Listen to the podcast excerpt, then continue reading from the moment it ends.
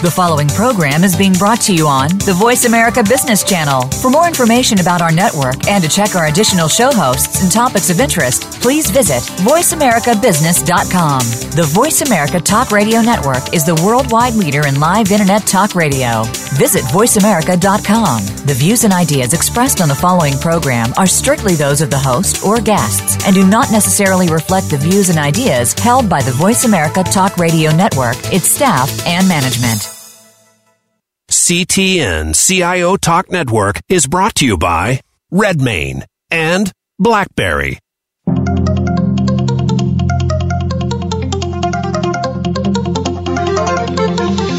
Welcome to C T N C I O Talk Network with your host, Sanjog Gall. All comments, views, and opinions expressed on this show are strictly those of the host, guests, and callers. Now, here's Sanjog Gall.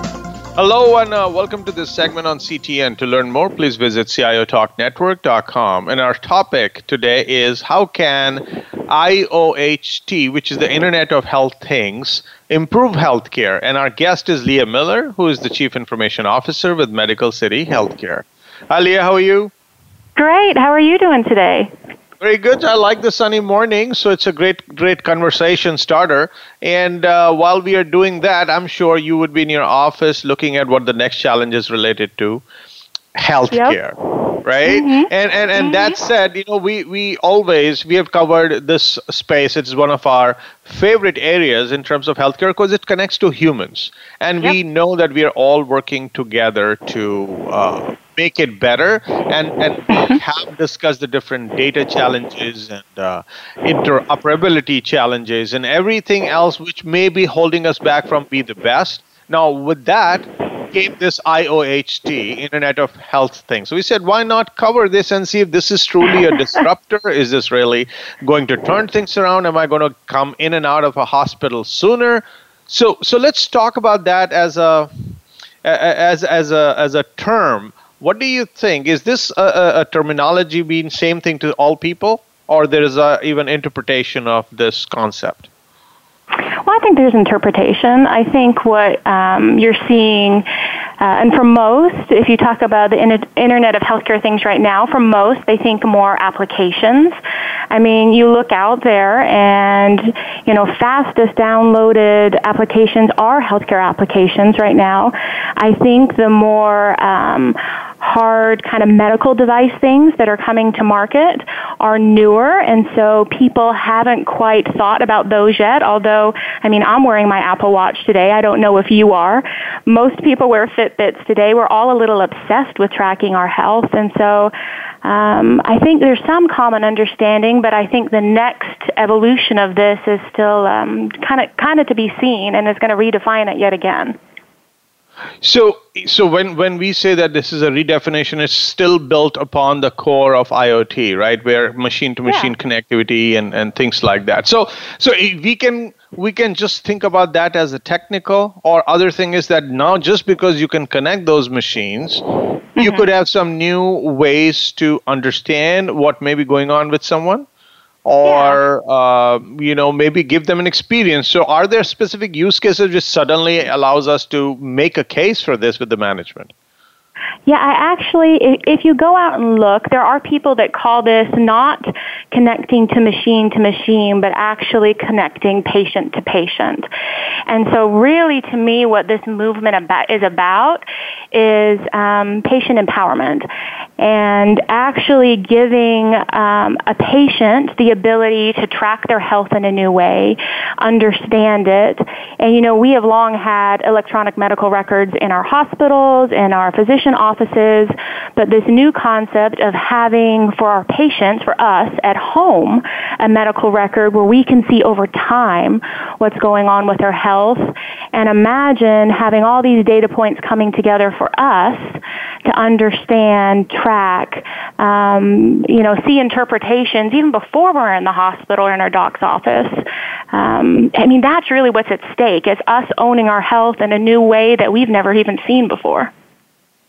And and and when you when you talk about that, do you think this is truly going to be a transformation, a major creative destruction, or just a better mousetrap. Or I would not want to really downplay the play that way, but at the same time, when you bring something new and it is seen just as another technology tool, then mm-hmm. you are you have a tendency to build a better mousetrap. But if you see the potential of where it can be taken and the, the world, the, the healthcare world actually starts embracing in the way it could be, then yes, we can think about transformation. So how how is this even being um, invited in this healthcare mm-hmm. house? So I, I do believe it's transformational, and I think it's transformational because it's an extension um, of what's going on in our hospitals today. So you probably know, you know, healthcare was behind in technology, and so in the past, I'd say six to seven years it started to catch up. So if you just even look in Medical City Healthcare's hospitals, we have Visi Mobile, for instance. It is, uh, you know, an inter- Internet of Healthcare Things that we attach to patients when they're in the hospitals and do continuous monitoring while they're here. And instead of having a nurse walk into your um, walk into your room and wake you up in the middle of the night to take your vitals, we're streaming them real time and watching them. The first week we went live, we um, we actually prevented two patient events because of that continuous monitoring. And so things like that that have been going on in the hospitals, things like, um, you know, fall monitoring in the hospitals where we have actually laser sights that watch patients when they're getting out of the beds to prevent falls. This is the next evolution of that, but taken to the patient's home. And actually the biggest risk in healthcare, and our physicians will tell you this, um, you know, one of our main mission statements is unparalleled patient service, and physicians will tell you the greatest risk is patients actually not following discharge instructions when they go home or their physician's advice. And so if through these devices we can watch patients' behaviors at home and not rely on, you know, you come back into the doctor's office, and we've all been there, and I don't know about you, but I've fibbed a little. Oh, no, I don't drink that extra glass of wine, or of course I exercise that much. But I could actually give the physician data points that tell my story. It enables them to manage my health better and for me to manage it better. And to me, that's transformational. That's what's going to change the healthcare world. It's empowering the patients and giving better better data to our clinicians. So are we going with the assumption that if I build it, they will come? Means every patient will turn around and wanting to, uh, to give you the data even though you have a way to connect with them? Haven't we already come? I mean, I'm wearing an Apple Watch. I mean, I mean, I think the rate at what patients are tracking their own data and engaging on their phones, engaging with their devices is already there. And the rate of things like, you know, a year and a half ago, a new dialysis machine came to market in Europe that actually would allow patients at home connecting to a smart device to do dialysis. Can you imagine not ha- for a patient to not have to go and do, you know, dialysis and go to a center to do that? I think when what's at stake Um, is the convenience and integration into lifestyle coupled with, you know, our own obsession with already tracking our health data, I think it's already happening. I think it's just the next step is the connectivity and integration into the care settings of that data. Is it, um, should it be, or is it being considered as a point solution? So you, you talked about dial- uh, dialysis and, and you got other other you know, basically examples where you've used connectivity to your advantage. But is this going to, for it to be really effective, in short, mm-hmm. would it be, would we require it to be pervasively uh, integrated or being implemented as a very fabric of how healthcare runs? Or it, it, it will have to be slapped on or bolted on? You know, I don't know if it needs to be, you know, integrated into everything. I mean, and it's going to sound a little Pollyanna, but in healthcare, it's about human life, right? And human life is one person at a time. And so if I'm integrating with one person at a time and, you know, I can save your life or give you a better outcome or your grandmother or my mother, that's enough. And so is the bigger bang for the buck everybody? Of course it is. But when we're talking not about creating widgets or, you know, cool new tech, but when we're talking about human life, one's enough. And and I totally see that now. Over a period of time, I've had uh, quite a few sessions I've facilitated and had shows with the healthcare leaders. They all agree to it.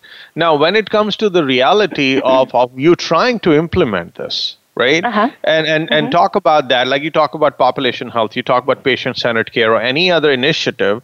It's all connecting back to how do you make that happen? And on one hand, you have this altruistic objective to say, okay, let me let me change a human life, and there's nothing wrong with it. But then mm-hmm. when people start thinking implementation, they start thinking profits or or competitive pressures mm-hmm. or keeping. So so so then there is a there is a direct conflict. So when we are dealing with things at that level, what should be the manifesto as someone starts thinking of I O H T uh, as Internet of Health Things to be brought home? I, I mean, I don't think there should be a separate manifesto. I think it should integrate into our, and you said it, altruistic mission statement already. You know, for us, it's care and improvement of human life. This is just another protocol to do that, although a transformative one, a game-changing one, but it's going to happen. And for, for me, I think at the macro level, the practical way to implement this is not going to be one data point at a time, not one internet thing, um, you know, what, not one device at a time. It's we need to get to a place where a patient has their own electronic med- medical record, E M R, and that our health systems can receive that data like we do data from any other health system. So if you're transferred to my hospital, I get data um, from that hospital transfer in. Why, when you're admitted to my hospital, can I not receive data from your personal E M R as my patient? Instead of doing an admission assessment and a nurse asking you thirty questions, why can't I first take a download from your individual E M R, um, take that data, and validate points? And it's just getting to the practical point and using premise we already do in I T, but thinking about this Internet of Healthcare Things not as individual data points, but we need to look at it as the patient's own E M R and how do we integrate at the macro level, not the data point level. See, the very reason this uh, I O T or I O H T in this case was created so that you're not looking at individual data points, but more of analytics on the aggregate so that you can find patterns which will help you. So yeah, I totally see the, the individual connectivity will help you get data for that individual patient, but you're mm-hmm. trying to, to, you're working one patient at a time, but you want to impact mm-hmm. the bigger group yeah. or community. So if yeah. that's the goal, then how how are we kind of uh, making sure that, that that group objective is is kept as a main focus and as a means to an end, you take individual at a time? Because I, otherwise, nobody's going to fund it.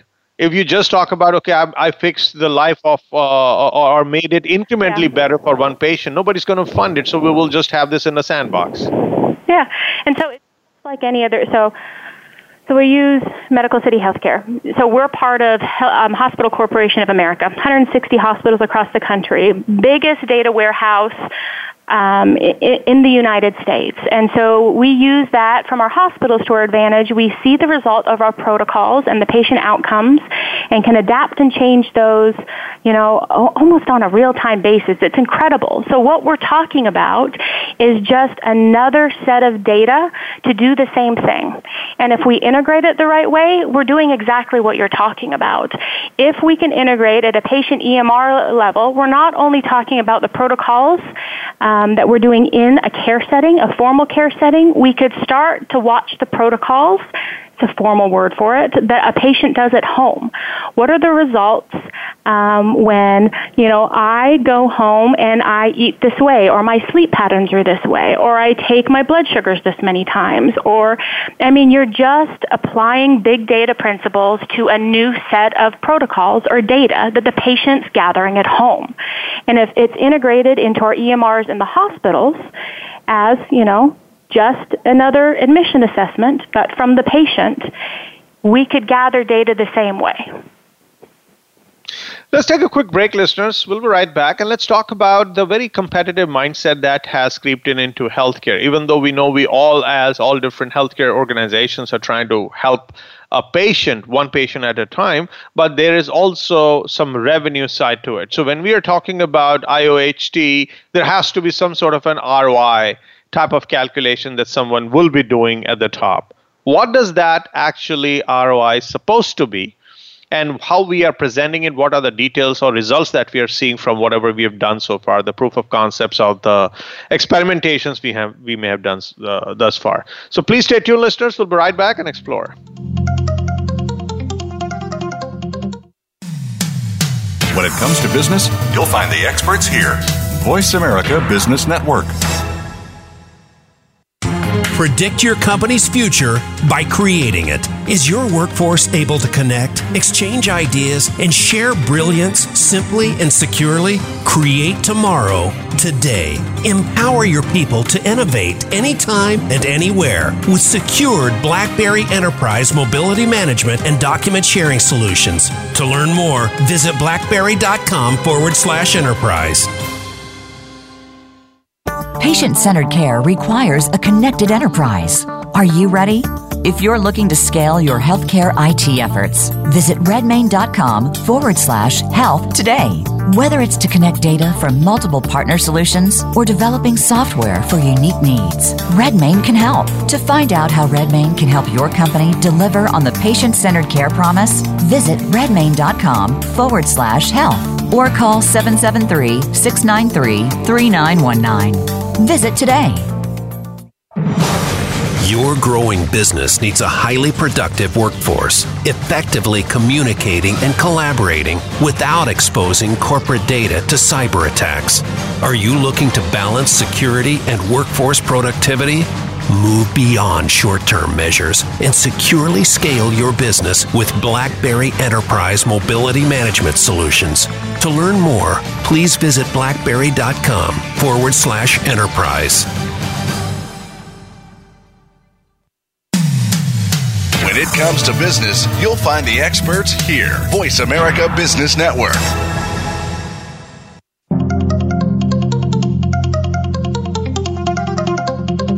You are listening to C T N, C I O Talk Network, with Sanjog Gall. To learn more about our program, please visit C I O Talk Network dot com. Now, back to the show. Welcome back. So, Leah, we know that this is a, a great technology which could help us in different ways, but then you have to take it beyond the sandbox, implement it, do some proof of concepts, and then take it forward. So now we're talking about improving healthcare, Uh, the access to healthcare and the quality of care. We're talking about these two things. Do you think this, there could be a proof over time or even through experimentation which says, okay, this does it and which moves us forward in our mission? It will bring some more profit, so let's go. Yeah. I mean, I, I think, um, you know, we say in Medical City Healthcare, quality, we focus on quality and the rest comes. I mean, you provide quality, you provide quality outcomes for our patients. It breeds loyalty with the patients and their families. You know, we don't um, get the penalties that are starting to be, um, you know, that you're starting to see from C M S, et cetera, and it just, it trickles down from there.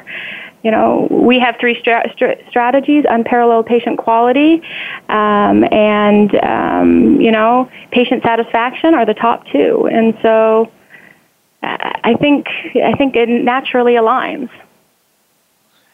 So so when you say that it is naturally aligning, so do you think the organizations are, are putting money behind this and, and doing it not only as individuals but more like a value chain, right? Because you cannot do it alone. Mm-hmm. I think so. So is that I happening? Mean, Yeah, I think definitely. I think some of the easiest use cases are things like avoiding readmissions, which we're penalized for.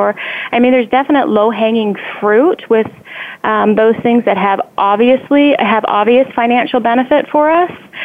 Um, and so, you know, there are there are things that, you know, you know, risk gain sharing and, you know, value-based purchasing, all that kind of stuff are some of the more obvious use cases to start with. And and would you say, since healthcare delivery is always about having a number of ecosystem or value chain partners working together for making sure that the patient comes in and out as quickly as possible and doesn't come back.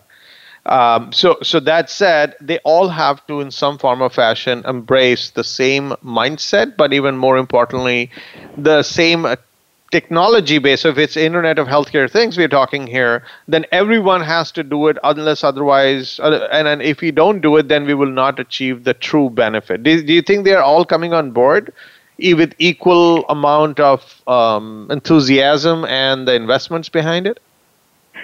Um, I think there's enthusiasm and interest. I think um, and, and excitement.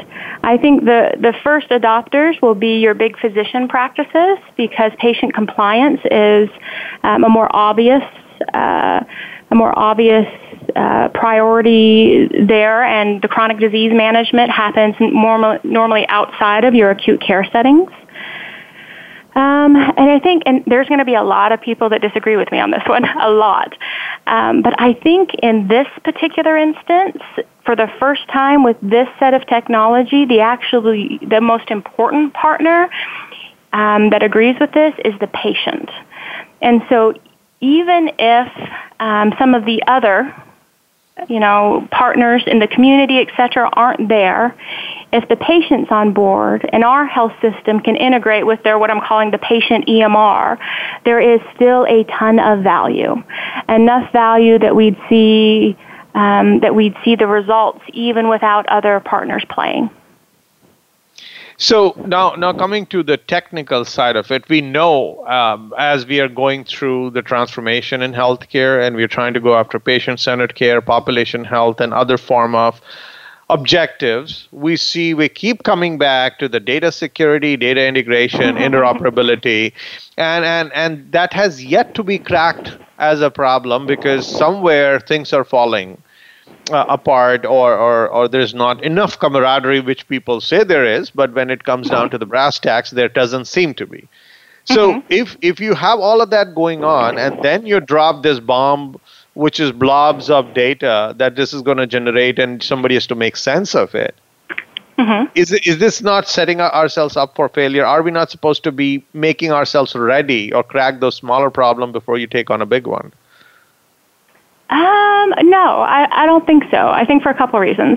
I think uh, the reward outweighs the risk in this one, and I think if you talk to other healthcare in acute settings, C I Os, what we'll say, I was on a panel a while ago in the Dallas market, and we were all talking about the reason some of us don't or haven't been able to t- to prioritize talking to each other as much is because when a patient's in our hospitals, we want to ensure all of our own systems are talking to each other, because when that patient has an episode of care in our hospital, we need to make sure we keep them safe and make sure that episode of care goes flawlessly, or as flawlessly as it can. So that's priority one for us. And um, so I think that's where you've seen a lot of tactical focus. And I can speak for our hospitals, that's much better, better than it's ever been. And I think most of our acute care settings, for I would I would hope all the health systems out there, is starting to get to that point. And so I know we're starting to now play um, more in the H I E space and play more um, talking to other health systems. And so I think um, I, I think we're at a better place than we ever have been. Um, and I think, again, this Um, trend, this taking on this risk, if you will, um, you could look at it as managing it in an episode of care and getting the data. The data is so valuable for that episode of care, and then when the patient leaves that episode of care, if the patient can carry their own E M R, it's transferable from episode of care to episode of care. Because if they can take their own Internet of, of Things into their E M R, why can't they take some of my data from their hospital stay into that E M R? I mean, it really could turn um, what we think about as interoperability or talking to each other um, on its head, and does the patient's own E M R become the source of truth instead of our systems? I think you could. What you've just said, if you can do it, then you've cracked all problems at once. Yeah, so the, I mean, it would be incredible. yeah, yeah, that's what I'm saying. So because the way you said it, because, could I O H T trigger moving that Uh, that that patient data away from, or the ownership away from the systems, and move it to the patient? Because that's what mm-hmm. they've been all along talking about. Do you mm-hmm. think the I O H T has the potential to suddenly change that or turn it around and give it to patient without having any implications related to the regulations or compliance? What needs to change for people to relinquish that control? Because it looks like almost a control uh, war when it comes to who owns the data and how it should translate, et cetera? A control war. When you say a control war, between whom in your mind? basically when we are saying uh, who has whose data, so if I go from one system to another as a patient, mm-hmm. those mm-hmm. people do not actually uh, send everything they have. They may send some things, but not everything. Mm-hmm. And or, or different things are available at different levels. There is no central approach. So that's what I keep hearing. The interoperability mm-hmm. has been a challenge because there is never one version of the truth of a patient data, and where the patient doesn't have control on what happens mm-hmm. to them and or what data is created for them and where can they, you know, get access to it. Yeah. I don't think it's a control thing at all. Um, I think it's just a logistics problem, to be really honest. When you have how many E M Rs out there in the market, and yeah, we have standards of how they talk to each other, but we all, we're all in I T. We know the devil's in the details. And I, I don't think it's a control thing. I think it's a, you know, a logistics problem. And if we could get to, you know, patients are complicated. They move around. They travel. And, you know... You know, think of the younger generations. Most don't have a medical home or a P C P. If we could get to a place where their medical ra- record travels with them, I think all the health systems would want that. I don't, I do not think, just thinking of even the health systems in the Dallas market, I don't think any of us would have a problem with that. So you, you just don't see a central place or a central approach to dumping some of the data there for the right reasons, keeping it secure and letting the patient have ownership of it wherever the person goes. It's it's like a social security number, a bloated social security yeah. number, which has yeah. got all data contained in it. So you yeah. think I O H T could be the answer to that? I think it could be the catalyst to make it happen. I think there's finally, I don't think it's the answer. I think it's the catalyst that makes it happen because it's finally got our patients excited and engaged about it, and it's becoming less mystifying. You know, they have a platform to utilize it. They can touch it. They can feel it. They're starting to get used to interacting in a digital way. They're understanding more than they ever have. I think it's the catalyst. So, coming to the, the original world of I O T within manufacturing, we know we used it for, of course, finding trends, but also automation was a big thing, and also predictive maintenance. Now, here mm-hmm. we're talking about human beings, but still we are not trying to automate something within them, but the, the processes which will allow them to have some efficiencies in the operations, because you know what, cost is also a factor. So if all, if you can get efficiencies which could bring you savings or a better experience, that helps everyone. But then is there a way to actually say that I O H T is going to provide operational efficiencies, which in turn would be savings or, or, or abilities that we can pass along to the patient? I believe so, because I think one of the biggest problems in healthcare is making sure patients choose the right care setting. I can't tell you how many conversations we have. It's about, you know, how do we educate patients when the right time to go to a virtual, uh, not virtual, an urgent care versus an emergency room versus their P C P is. And this is a neutralizer. If if they don't even have to go to a brick and mortar care setting because they can have a virtual consult and they can transmit labs and other clinical data through uh, a device, that's efficient and lower cost for everyone involved and much more convenient for the patient. So it's just natural that there are going to be cost savings. And are these cost savings understood and they are enough that somebody is going to w- be willing to invest the upfront and, and then they know that they could recover over a period of time? Because mm-hmm. it's business I, also. I don't know. I think that's too soon to tell. I think logic tells us, yes, it makes sense in the long term, but I think it's too soon to tell. I think we can all sit and talk about it and we get it, but I I, I, I think it's too soon to really be able to sit down, do a hard R O I, and you know really be able to project what kind of cost that would be. Cost savings that would be. Sure. And then let's take a quick break, listeners. We'll be right back. And let's talk about the the very adoption curve or, or what's the playbook looking like. So if we had to really bring this in, and yes, we did speak about that, yes, it could uh, create improvement in healthcare in different stages. How do you get start getting adopted, start seeing those improvements so that you get that incremental funding? So it is it is made mainstream in in next couple of years. And we cannot just go big bang with this. So if you have to go incremental, you have to show wins. Where are the wins? Please stay tuned, listeners. We'll be right back.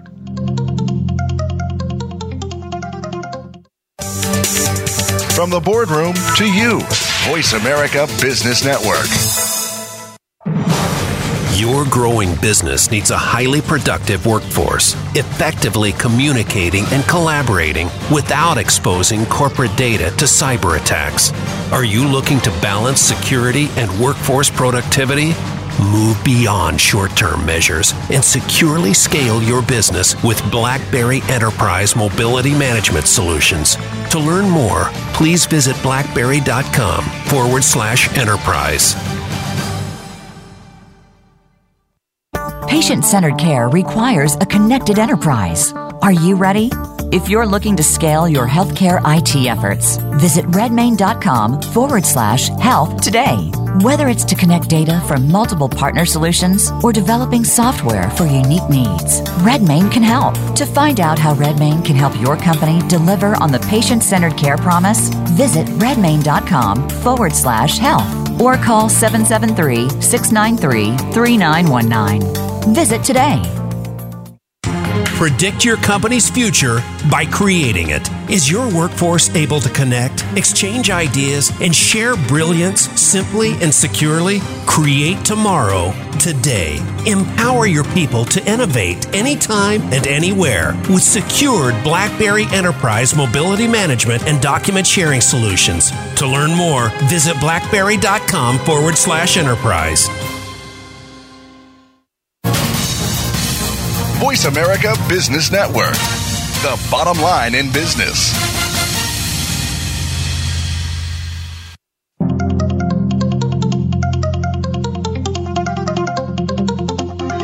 You are listening to C T N, C I O Talk Network with Sanjog Gall. Now, back to the show.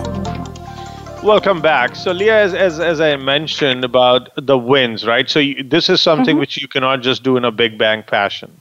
and and and so you have to be able to experiment with it, and then there are still people evaluating it till the time they don't feel comfortable, they're not going to invest in it. So it's like any other venture. What's mm-hmm. the playbook for for someone maybe who's in your shoes or someone who's your business counterpart to take this and and and get it evaluated and adopted to the degree they can while this whole I O H T itself is eva- you know evolving? Yeah. I think for us, it's about meeting our patients where they are. And by that, um, we're seeing generational differences. And so in our patients that are in their thirties or younger, um, so if we take telehealth um, or virtual visits, for instance, um, what we're seeing is that patients in their thirties and below are okay not interacting um, with their physician. Let's say I wake up in the morning, I think I have a U T I, I'm okay filling out an adaptive intake form with my health information, having my physician review it, um, pardon me, in their office, sending back a response with care instructions, and if needed, getting a, a prescription to my pharmacy. That is, you know, how I'd like my care for low acuity things to happen. If I'm in my forties, I want some interaction. I at least want to talk to a human um, about what's going on in my world. Um, if I'm in my fifties or older, I want a video conference. I want to see the person that's going to evaluate my care, um, and I want to talk to them. So I think this revolution is about starting by, in small increments, meeting our patients where they are and picking specific use cases, whether it be telehealth for one, whether it be going after avoiding readmission. Um, you know, diabetes, many don't know, diabetes is the number one comorbidity for any hospital stay in the United States. And so what that means, if you go into the hospital and you have diabetes, no matter what else goes on, you have a higher risk of not coming out of the hospital. And so that's a wonderful use case um, to go after with th- this kind of technology, because most of managing diabetes happens at home.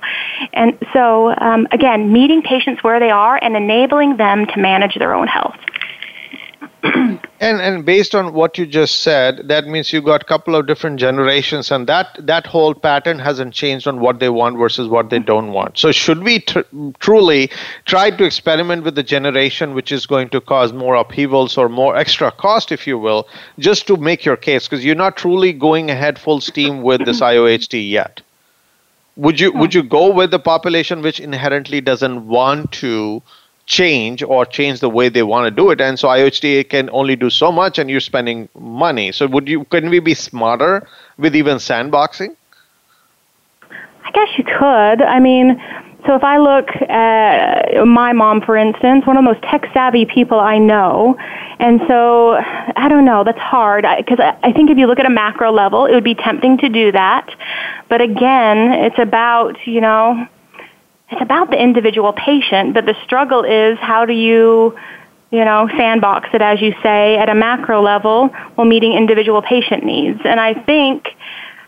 You know, okay, so I'm rambling a bit, but healthcare is a relationship business. And I think we have to trust our clinicians to understand, whether they're in our hospital or doctor's office, to understand that, hey, Leah's tech savvy. No matter how old she is, she would respond to this kind of protocol.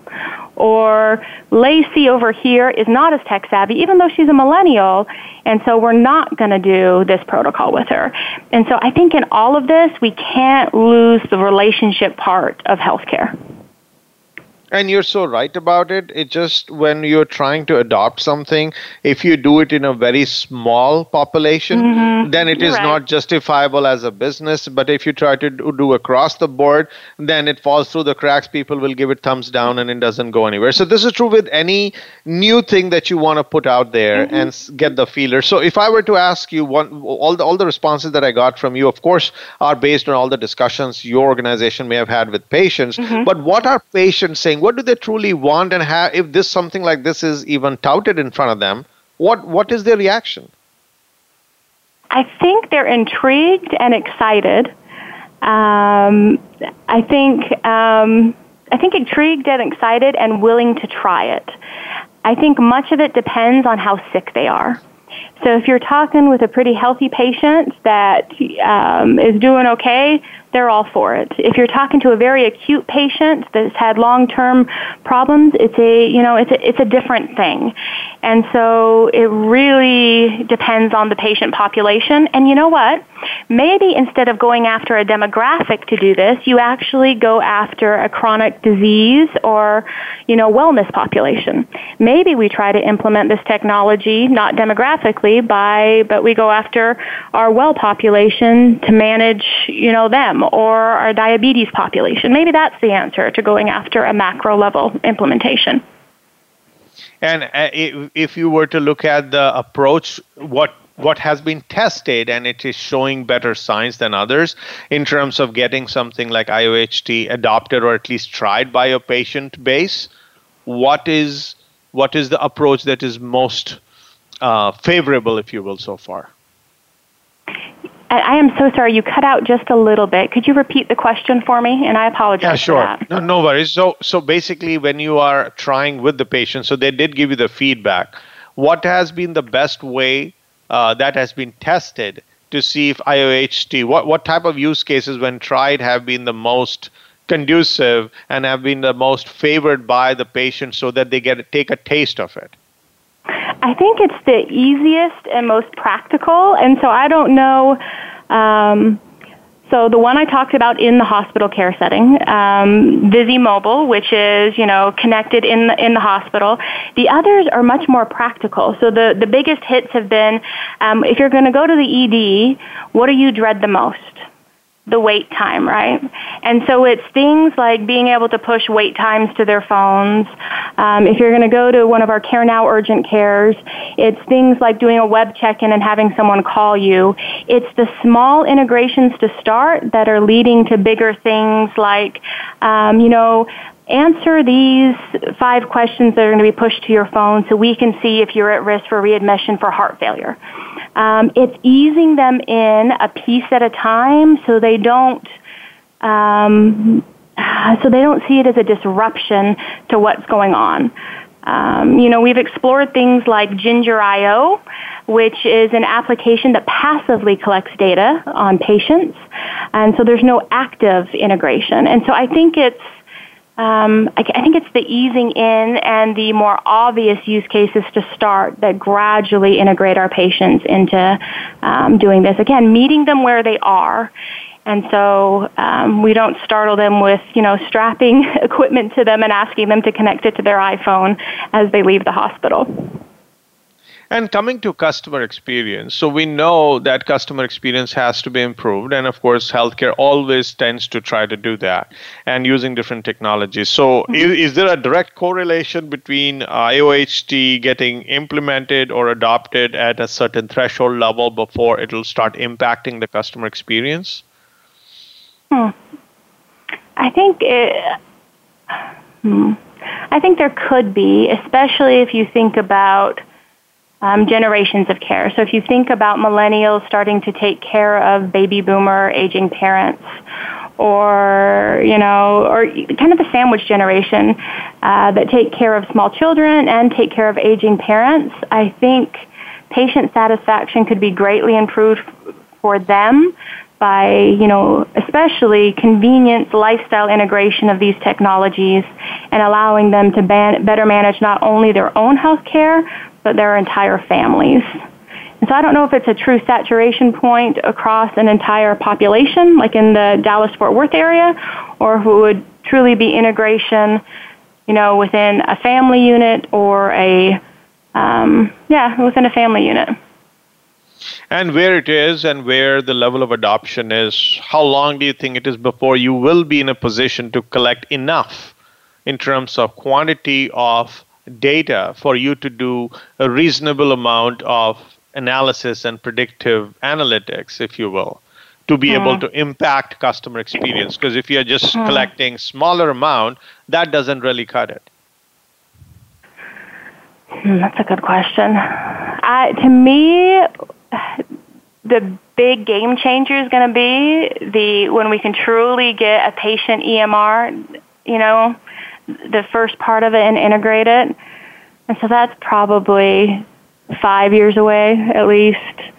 I mean, to truly be the kind of big game changer where we're managing a population and changing protocols and, you know, the wow factor of it, I think there's going to be smaller wins along the way. But until we can, you know, have a patient walk in and accept their E M R data as their admission assessment, I think it's, you know, going to be much smaller wins.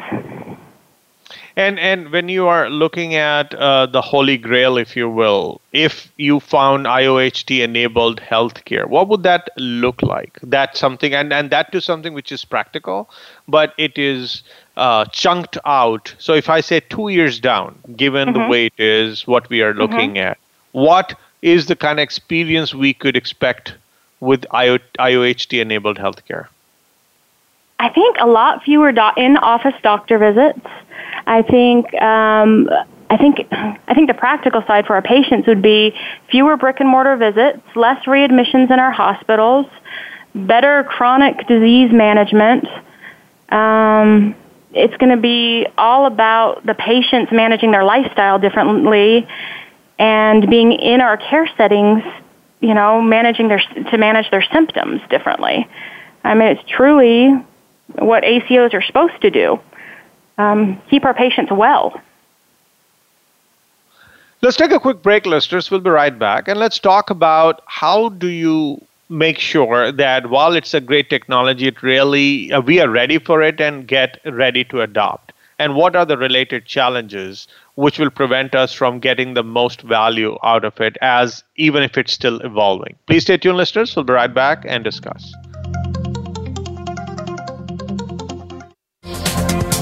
The business community's first choice in Internet Talk Radio, Voice America Business Network. Predict your company's future by creating it. Is your workforce able to connect, exchange ideas, and share brilliance simply and securely? Create tomorrow, today. Empower your people to innovate anytime and anywhere with secured BlackBerry Enterprise mobility management and document sharing solutions. To learn more, visit blackberry.com forward slash enterprise. Patient-centered care requires a connected enterprise. Are you ready? If you're looking to scale your healthcare I T efforts, visit redmane.com forward slash health today. Whether it's to connect data from multiple partner solutions or developing software for unique needs, Redmane can help. To find out how Redmane can help your company deliver on the patient-centered care promise, visit redmane.com forward slash health or call seven seven three, six nine three, three nine one nine. Visit today. Your growing business needs a highly productive workforce, effectively communicating and collaborating without exposing corporate data to cyber attacks. Are you looking to balance security and workforce productivity? Move beyond short-term measures and securely scale your business with BlackBerry Enterprise Mobility Management Solutions.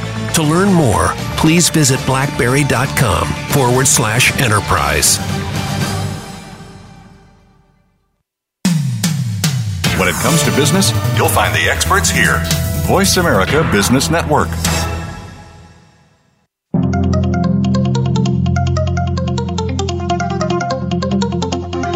You are listening to C T N, C I O Talk Network with Sanjog Gall. Now, back to the show.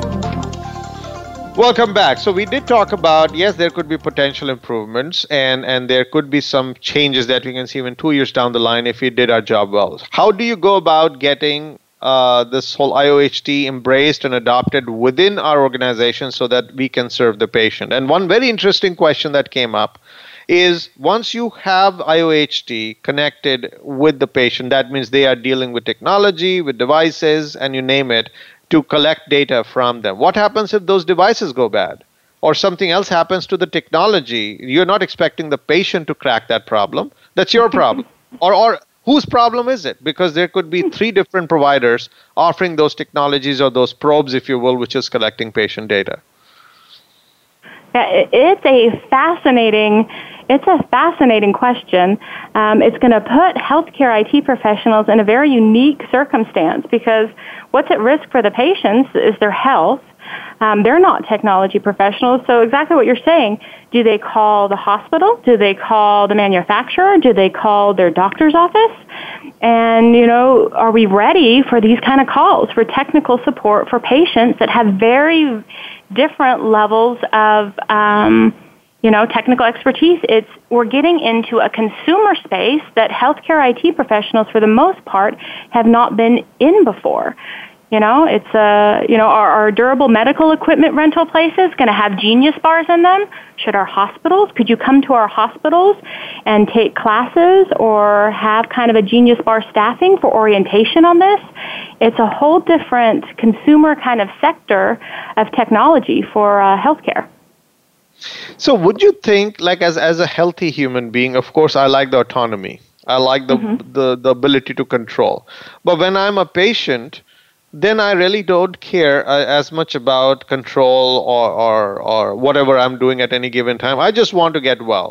And mm-hmm. that process is is where somebody needs to be by your side. And that's the word care is part of the healthcare. When you put everything, the onus is on the patient. What is the, how can we at least take some onus of that for someone who's an ailing patient at that time? And maybe would should we say that this is only for the healthy people and not for yeah. the ailing? No, I don't think so, because we, we talk about it in our hospitals, you know, because when people are in our hospitals, we have a lot of discussion about this, how to care for our patients at the sometimes the worst time in their life, some of the most anxiety-ridden times in their life when, you know, people are coming in and out of their hospital rooms, they don't know what's going on, lack of control. And actually, in some of the scariest instances, most people want some semblance of control. And so we purposely do things in acute care settings to try to give them some control. And so whether that be, you know, putting on whiteboards, here's what's going to happen today, giving them preferences they can do, um, you know, even though they're small things, they really do help reduce anxiety for patients. So it may seem counterintuitive, but I think maybe giving some control even to some of the sick patients on that journey may actually help reduce anxiety and help with the healing process, because all the other data and the way we structure the healthcare setting um, is set up to do that. Now, coming back to the adoption and the very getting ready of uh, ready getting ready for I O H T, what do you think is mm-hmm. the starting point? Are you called into the C E O's office and say, guys, let's do something? Or you you go back to the C E O and say, I want to try this and this is what I need the funding for, and then you you know rally up the troops and, and kind of give them marching orders? What are you doing with I O H T? Yeah, and so we have a governance body made up of our different executives at our hospitals. And what we do is we go out and search what are the coming trends in the space and many others, and we come and we show use cases. So once a quarter we come and say, this is what's going on. This is what another health system's using. This is, you know, we've done everything from Google Glasses coming to, you know, three D printings to help blind patients see their babies to, you know, you know, Internet of Healthcare Things.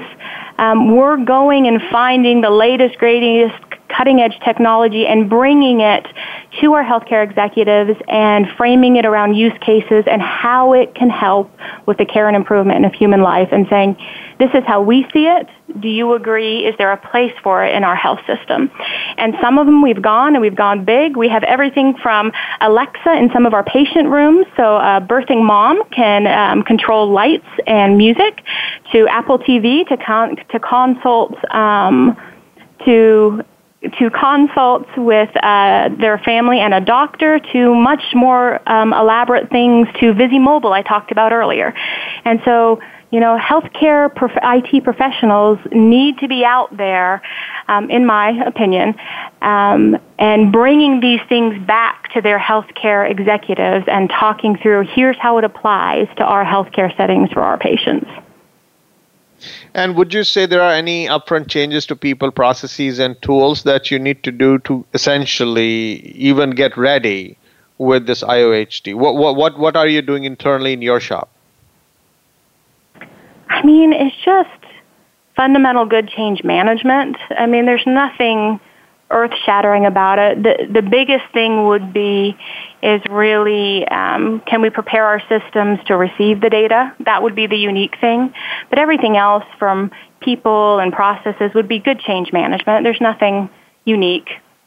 So that is within your, uh, you know, the, the I T department. When you see that the training and, and approach to how people deal with the patients when they know that they are, there is some more information available with the mm-hmm. patient, Mm-hmm. What what is the what's the clinical staff doing, if you will, if this was incorporated? Yeah, so there have been a couple interesting things. We recently went um, live with a product we call iMobile that puts mobile devices in all of our nurses' um, hands to better manage care in a faster way, and it was an interesting dynamic for us to have to educate patients that their nurses weren't ignoring them and chatting on phones, that we actually had to have a conversation of, we are managing your care differently in a mobile manner so you get it faster. And so there are more unique challenges when you, um, you know, when technology comes more in direct contact with patients and their clinicians in the care setting. So you're right, there are some unique things um, that have happened that we've had to prepare and you know, have to have more proactive conversations with patients. So one last question. Uh, while we know that I O H T itself is evolving, but it definitely shows promise. So what do you think should be the changes in the compliance regulations or any mindset uh, of the stakeholders within the healthcare organization so they all come together to make the most of this? I I think the um, the most obvious one would be a change to the meaningful use regulation, and to start to add um, potentially some compliance about accepting a patient E M R. There's lots of, you know, regulation in it about accepting data from other health systems, accepting, you know, making sure we're have a certain a level of uh, being, you know, electronic, so to speak. But I think if we start to put in there, can we accept patients' data electronically directly from their own E M R? It would be fascinating to see if that um, was a catalyst. On behalf of the show and our listeners, thanks so much, Leah, for sharing your views on the current state of healthcare, how I O H T, which is Internet of Healthcare Things, can actually be leveraged for best outcome and what's been done about it. Thank you so much. Thank you. And listeners, please like us on Facebook, search for C T N, and be sure to follow us on Twitter and LinkedIn. Thank you again for listening to this segment on C T N. This is Sanjog Gall, your talk show host. Till next week, take care and God bless.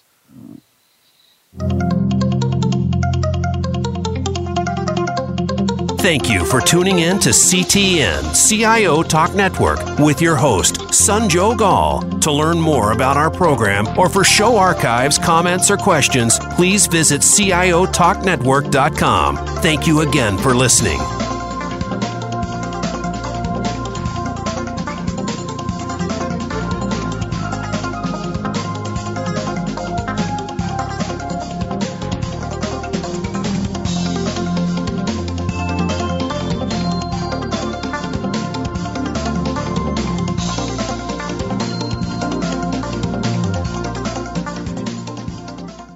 C T N C I O Talk Network is brought to you by Redmane and BlackBerry. Thanks again for listening to the preceding program brought to you on the Voice America Business Channel. For more information about our network and to check out additional show hosts and topics of interest, please visit voice america business dot com. The Voice America Talk Radio Network is the worldwide leader in live Internet talk radio. Visit voice america dot com. The views and ideas expressed on the preceding program are strictly those of the host or guests and do not necessarily reflect the views and ideas held by the Voice America Talk Radio Network, its staff, and management.